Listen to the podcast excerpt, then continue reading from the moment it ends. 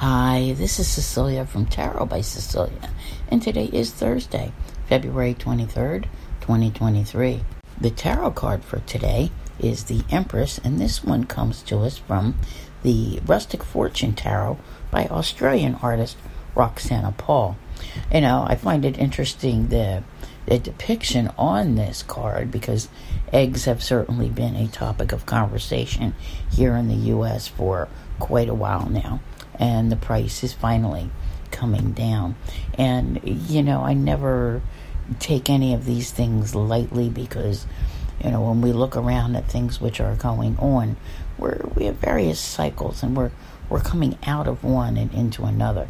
So this is a good thing.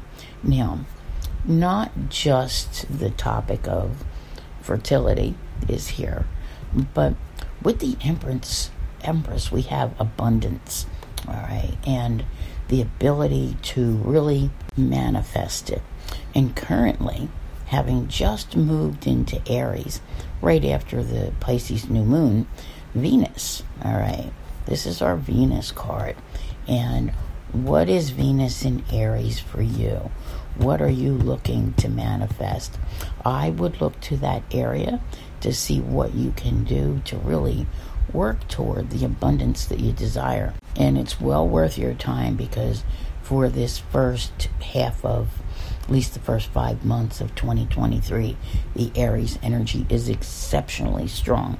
So these are areas on which you should be focusing. And speaking of the Aries energy, the moon, of course, is also there today, and it will be sextile to Mars and also to Mercury. And I really like this a lot because I don't know if you've ever noticed, but you know, what you manage to create in your life and manifest in your life often depends upon how you're feeling.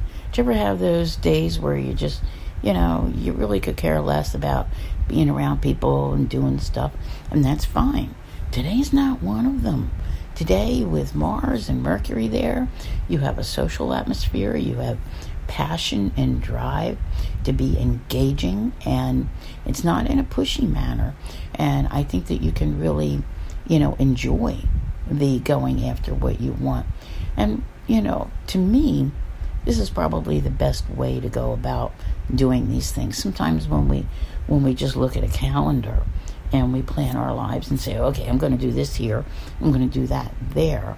But then when the time arrives and you really don't feel like it, and you're like, oh, why did I want to do this today?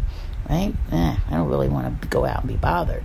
But today is more engaging, you know, offering more enthusiasm about what you're doing, being passionate about your causes and your projects. And I think that that is the best way to approach life sometimes is to be aware of the energies and what they can bring for you. Because this is, as I said, it's a card of abundance and manifestation. And, you know, it just, it's a wonderful thing. Of course, we do also have Mother Nature here but something tells me that for, well, she'll be a topic of conversation. Let's put it that way. Because there's no telling what she's up to in your part of the world. I want to thank you all very much for being here. I'll see you here again tomorrow. And as always, have a great day.